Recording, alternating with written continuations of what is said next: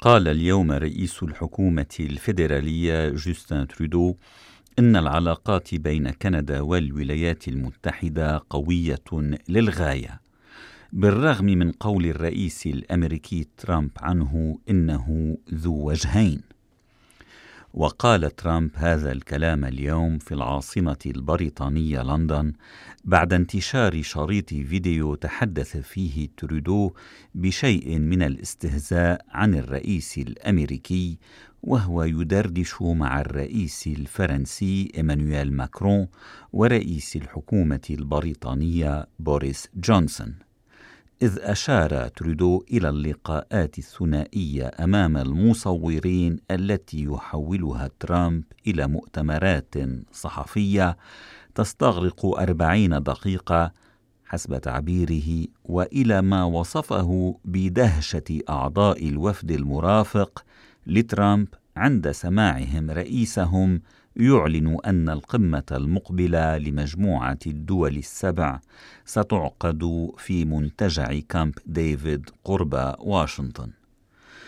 وكان الزعماء الثلاثة ترودو وماكرون وجونسون يتبادلون الحديث مساء أمس في حفل استقبال أقيم في قصر باكنغهام بمناسبة اجتماع قادة دول منظمة حلف شمال الأطلسي الناتو للاحتفال بالذكرى السنوية السبعين لتأسيسها عندما التقطت إحدى الكاميرات حديثهم.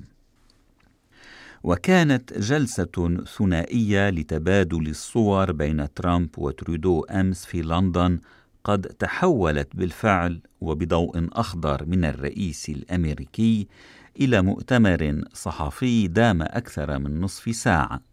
ركز خلاله رئيس أكبر قوة في الناتو على ضرورة زيادة كندا نفقاتها الدفاعية لتبلغ نسبتها 2% من إجمالي ناتجها القومي انسجاما مع الهدف الذي وضعه الحلف الأطلسي لجميع أعضائه.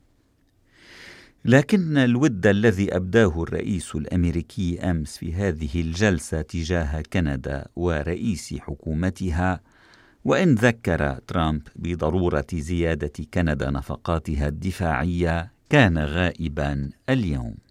Well, he's too fast.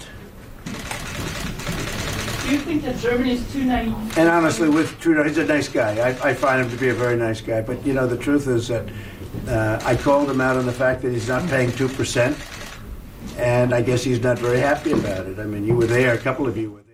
أعتقد أنه ذو وجهين قال ترامب عن ترودو للصحفيين الذين سألوه رأيه بما قاله رئيس الحكومة الكندية عنه في دردشته مع ماكرون وجونسون قبل أن يضيف أجده حقا رجلا لطيفا لكن في الحقيقة ذكرته بأنه لا يدفع 2% وأعتقد أنه لم يكن مسرورا بذلك. وأن كندا تملك المال الكافي لتزيد إنفاقها الدفاعي إلى 2% من إجمالي ناتجها القومي. من جهته قال ترودو اليوم أعتقد أن الناس يعرفون أن العلاقة بين كندا والولايات المتحدة عميقة وتتخطى بكثير العلاقة بين رئيس الحكومة الكندي والرئيس الأمريكي مضيفا أن علاقة جيدة جدا وبناءه تربطه بترامب. وكانت لزعماء أحزاب المعارضة في مجلس العموم الكندي الجديد الذي يعقد أولى جلساته غدا كانت لهم تعليقات على هذه الحادثة.